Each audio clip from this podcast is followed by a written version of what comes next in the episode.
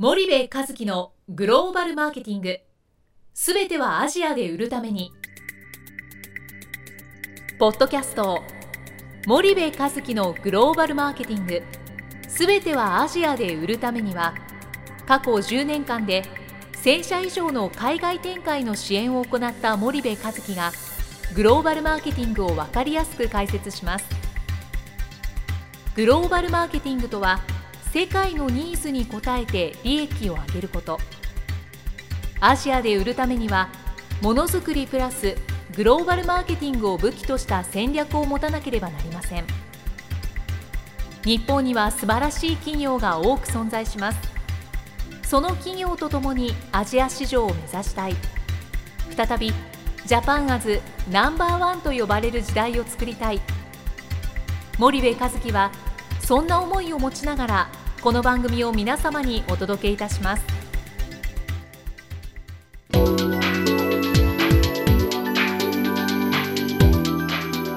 こんにちはナビゲーターの東忠夫です。こんにちは森部和樹です。森部さんあの今日はですね前回マーケットクリエーションとかマーケットメイキングっていう話を、結構具体例を入れて話をさせていただいたと思うんですけど、結構これが皆さん分かりやすかったっていう声が多くって引き続きあのマーケットクリエーションとかマーケットメイキングについて話をいただきたいと思うんですが、そもそもマーケットクリエーションっていうのがもう一回どんなことだったかっていうのを振り返っていただいてもよろしいでしょうか、はい。えー、と僕が言っているマーケットクリエーションとかマーケットメイキングっていうのは、まあ、市場創造のことを言っていて、市場を作るということを申し上げているんですけどね。そのまあ海外アジアを中心とした海外にあの物を売るんではなくて、はい新しいマーケットをそこにこう作っていかないと、物を売っててもこれだけアジアの企業が成長してきたらそこは激戦してしまう。ですから物を売るんではなくてマーケットを作りに行くっていう考え方がすごく重要ですよということをまあ申し上げていると。じゃあそのマーケットを作るってどういうことなのかっていうと一つが販路を作るっていうことなんですよね。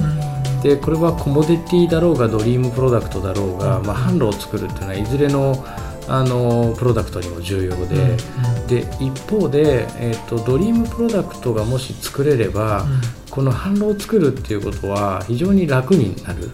うんうん、でこのドリームプロダクトがなかなかこう生めない日本の企業っていうのがすごく今あの辛い状況にいてドリームプロダクトを埋めないからマーケットクリエーションができない、うんうん、えー、一方で販路も作れないからマーケットクリエーションができない、うん、でそこがすごく僕は残念なところだなというふうに思っていて、まあ、当然あのそれができている企業も、はい、あのほんの一握りですけど、まあ、ある中で多くの企業はやっぱそこできてなくて製品の開発にあれだけお金をかけるのになぜドリームプロダクトが埋めないのか、うんうん、製品の開発にあれだけお金をかけるのになぜ販路の開発にはお金をかけないのか、ここがねすごくこう負のスパイラルになっちゃってるんですよね。今のドリームプロダクツっていうのとコモディティっていう2つの単語が出てきたと思うんですけど、はい、あのなかなかとっつきにくい方もいらっしゃると思うので、この2つを少し噛み砕いていただくとコモディティ化っていうのはどういうまずことを、まあ、コモディティというのはそのいわゆる量産化されているとか、はい、まあ、誰でも作れるような商品ですよね、まあ、コモディティですよね。うんうんうんで一方でドリームプロダクトっていうのは人に夢を与えるような、そのブランド価値の高いみんなの憧れになるような商品のことを指していてでこれあの面白いんですけど私の尊敬するとある有名な会社の、はい、えー、と代表者の方に見せていただいたデザインという本に、左のページがドリームプロダクトで、右のページが、まあ、コモディティというふうにこう記載がされていてずっと絵なんですよ、例えばこれどういうことかというと車の業界だとドリームプロダクトにはフェラーリが乗っていて、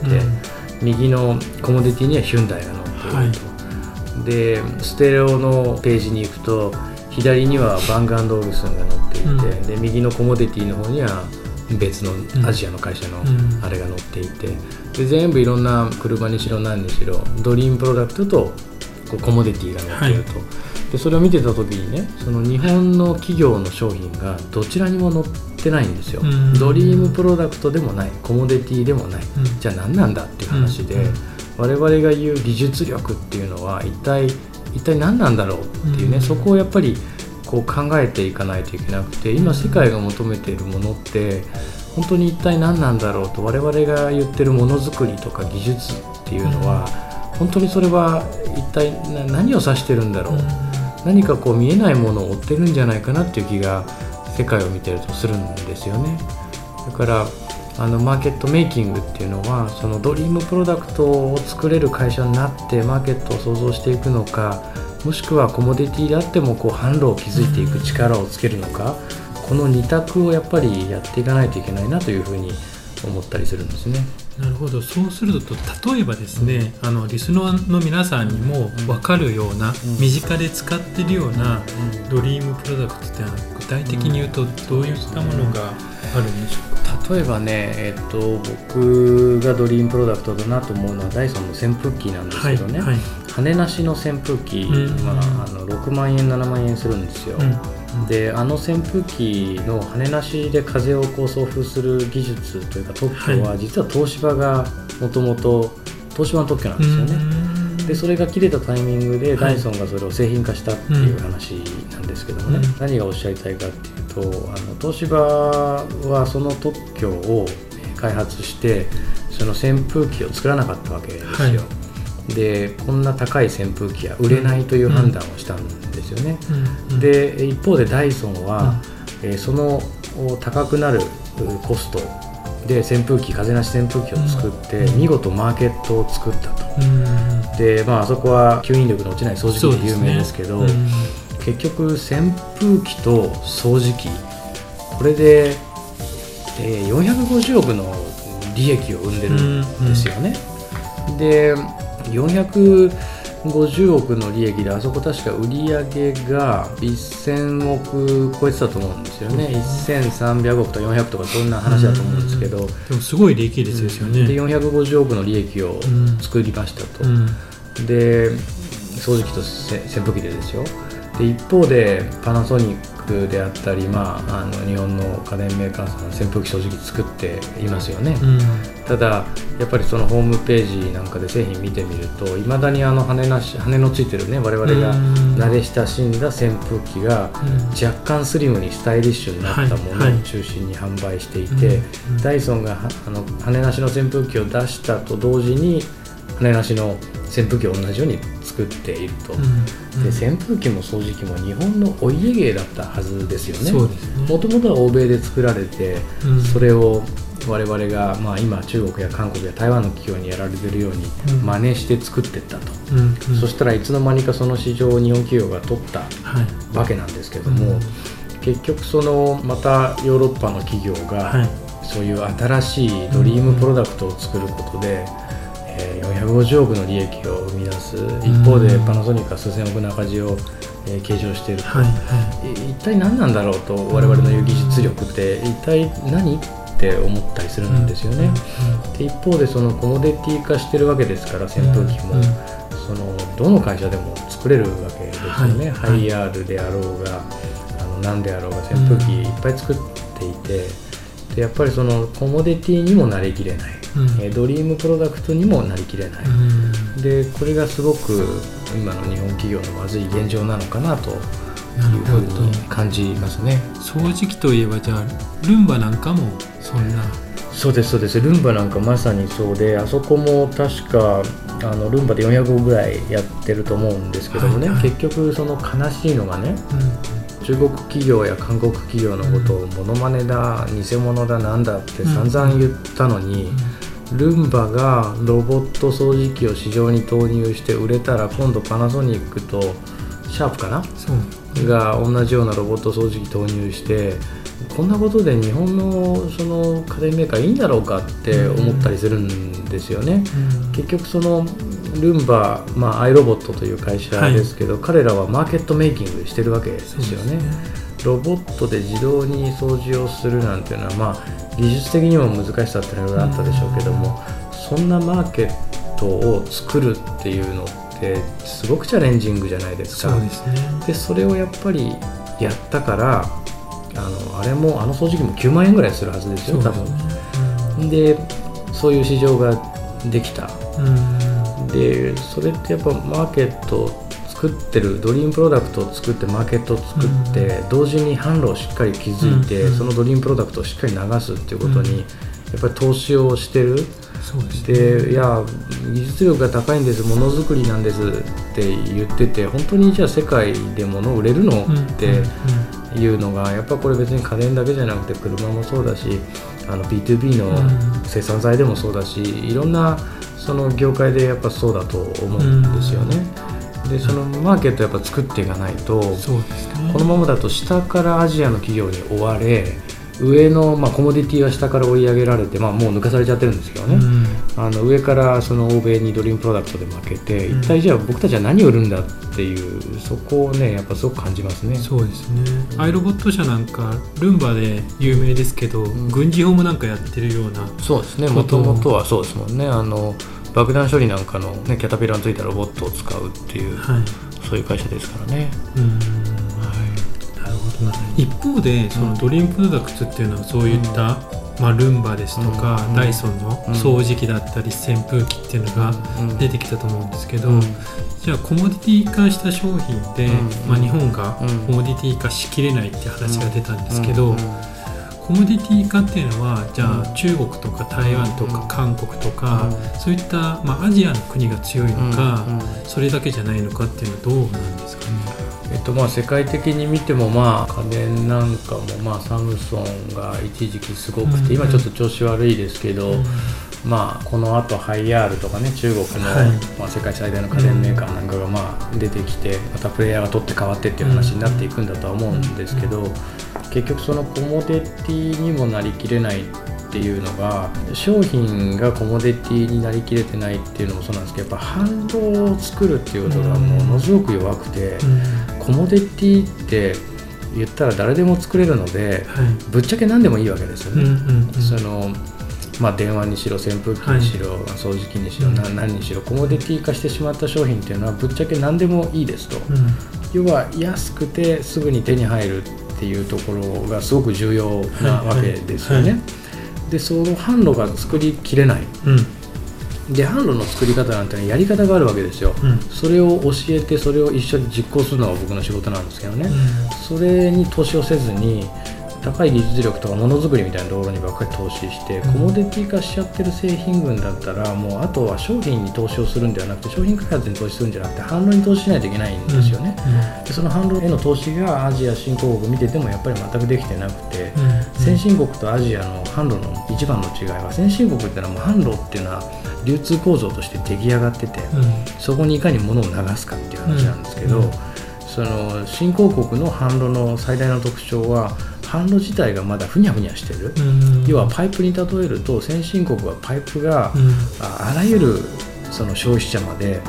網の目のように届くような状態が出来上がってますと、はい、一方で新興国というのはそのパイプがまだ網の目のように出来上がっていない上に、うん、そのパイプ自体が穴が開いてたり出口が変な方向を向いてたり、うん、いろんなまずい状況になってるわけですよね、はいはい、それをいかに売りたいメーカー自身がその販路を作っていくかということをしないといけない。先進国では販路に流すということは必要。新興国では販路を作るっていうことは重要なんですけどそこにやっぱ投資が全然できてない。例えばそのコモディティ化した商品で、その先進国に投資をして成功している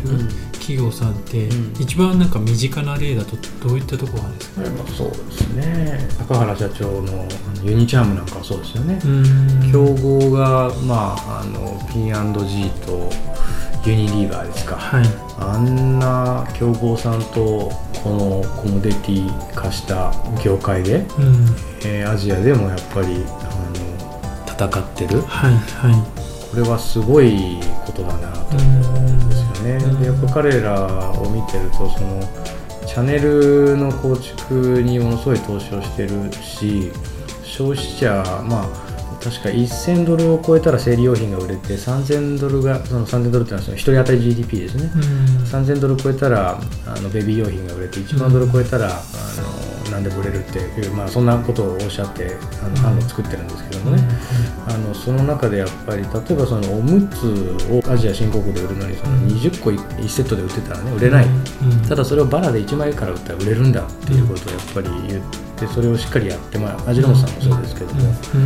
あのまあ、常識なんですよね。東南アジアでバラ売りするっていうのは、あの袋売りするっていうのは。昔の日本もそうだったじゃないですか。お菓子がねこう、ね、袋でプチプチでこうつながって一個一個切って売っていくっていう、うんうん、だってそんなにその一家庭のキャッシュフローってよくないわけですよ、うん、1人当たり GDP3500 だったら35万円ですよ、年間稼ぐお金が35万円ということは、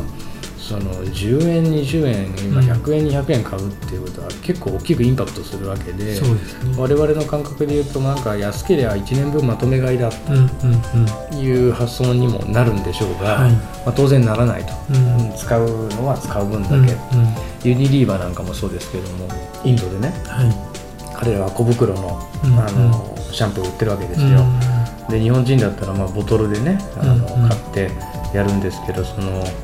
彼らはその使いたい時に使いたい量だけのシャンプーが必要で、はい、そもそも日本人みたいに毎日髪の毛洗わないわけですよ。で1ヶ月に1回しか洗わない人が2週間に1回洗うようになって1週間に1回洗うようになって3日に1回洗うようになって毎日洗うようになると、うんうん、でそうなった時のマーケットでのその収益を、えー、見込んで、うん、で今は小袋をたくさん売ると、はい、えー、いうことにやっぱり投資をしているわけですよね。でそれで小袋時代にたくさんそれを浸透させておけば、ボトルシャンプーを普通に買うような時代になった時に、みんながそのユニリーバーのシャンプーを買うという世界観を作ろうとしてるっていうのが、まあ、彼らのやり方ですよね。日本企業がその販路構築になかなか投資をしないっていうのは、もうそもそもなんか投資っていう概念がないんですかね。それとやり方があるんですよね販路を作るっていう。でそこをやプロジェクト組んで調査から入ってやっていくんですけどね、はい、そこにやっぱ投資しないですよね、でなんとなくパートナーってよく言うじゃないですか、はい、そのいいパートナーってね、でそれはあのパートナーは重要ですよ。ただ、全ての事業でねパートナーとやってうまくいくって限らないので、はい販路を持ってるパートナーと合弁会社を作って、うんうん、ものすごく大きい取り組みの中でこう市場を取っていくっていうのは当然考え方としてはありなんですけど、うん、必ずしもこう、ね、ずっとそれがどの企業にとってもいいかっていうと、そうじゃないわけで。はい。いわゆる外資の規制がある国だったらパートナーを見つけざるを得ないっていう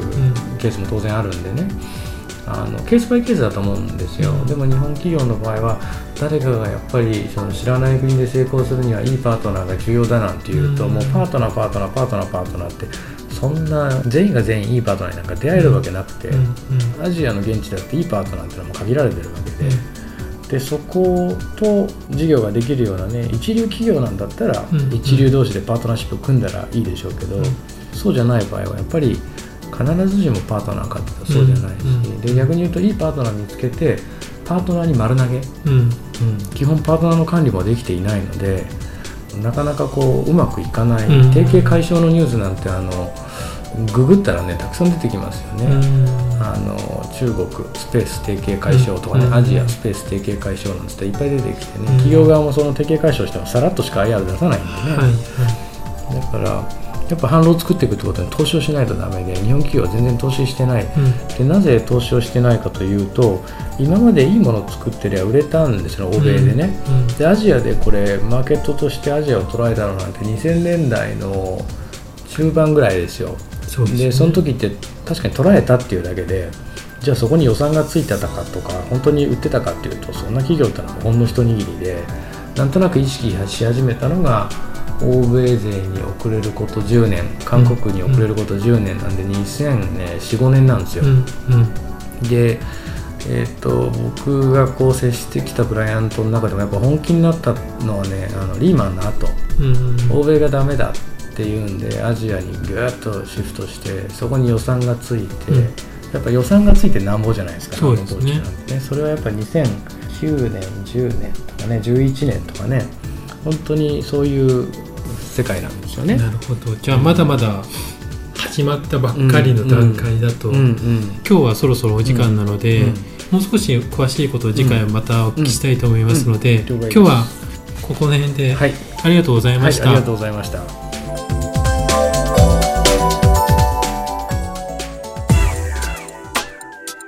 本日のポッドキャストはいかがでしたか？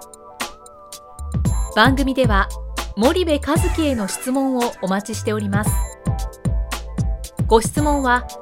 podcast アットマーク spydergrp.com ポッドキャストアットマークスパイダー grp.com までお申し込みください。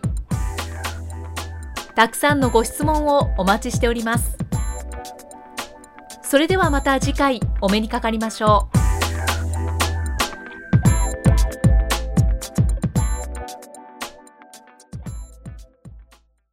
森部和樹のグローバルマーケティング。この番組はスパイダーグループの提供によりお送りしました。